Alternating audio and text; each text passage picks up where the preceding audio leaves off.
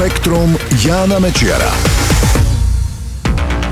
Ahoj, možno aj vo vašej obývačke stojí vianočný smrek a možno ste ani nevedeli, že ten smrek má sedemkrát väčší genetický kód ako my ľudia.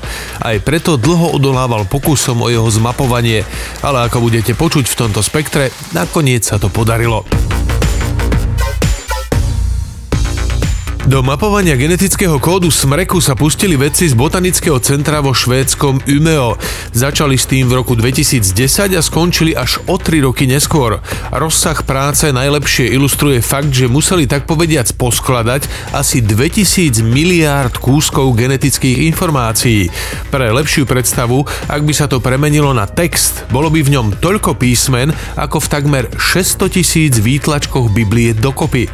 V čase, keď sa na mapovanie pri Pripravovali, vo Švédsku ani nebol počítač, ktorý by také niečo zvládol. Ako zdroj dé en á si vybrali švédsky druh smreku, akých v tejto krajine rastú milióny. Sekvencovanie nakoniec ukázalo, že smreky majú asi dvadsaťdeväť tisíc rôznych génov. To je len o čosi viac, ako je v ľudskej dé en á. Aj tak je však smrekový genóm sedemkrát väčší. Obsahuje totiž veľa úsekov, ktoré sa mnohokrát opakujú a takisto aj obrovské množstvo mŕtvych neaktívnych génov. Smrek podľa vedcov možno dosiahol hornú hranicu možnej veľkosti dé en á. Zrejme sa to všetko nahromadilo počas miliónov rokov vývoja. Ihličnaté stromy sa totiž na Zemi objavili skôr ako dinosaury, pred asi tristo miliónmi rokov. Najstaršie známe skameneliny pozostatkov smreka pritom majú asi stotridsať miliónov rokov. K Vianociam neodmysliteľne patrí aj osol. Toto zviera je povinnou súčasťou každého Betlehema. V skutočnosti však majú radšej teplejšie obdobia roka. Ukázal to nový výskum vedcov z Univerzity Portsmouth. Počas leta sledovali správanie stotridsať somárov a mulov na severe Španielska. Muly sú krížence kobily a osla.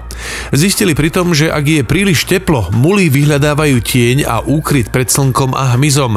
Somáre si naopak slnečné lúče vychutnávajú. Podľa vedcov je to zrejme v génoch týchto zvierat. Keďže muly sú krížence somárov a koní, viac im vyhovuje chlad. Kone sa totiž vyvíjali v iných geografických podmienkach vyššie na severe, kde je chladnejšie. Osly sú zasa lepšie prispôsobené suchému a horúcemu podnebiu.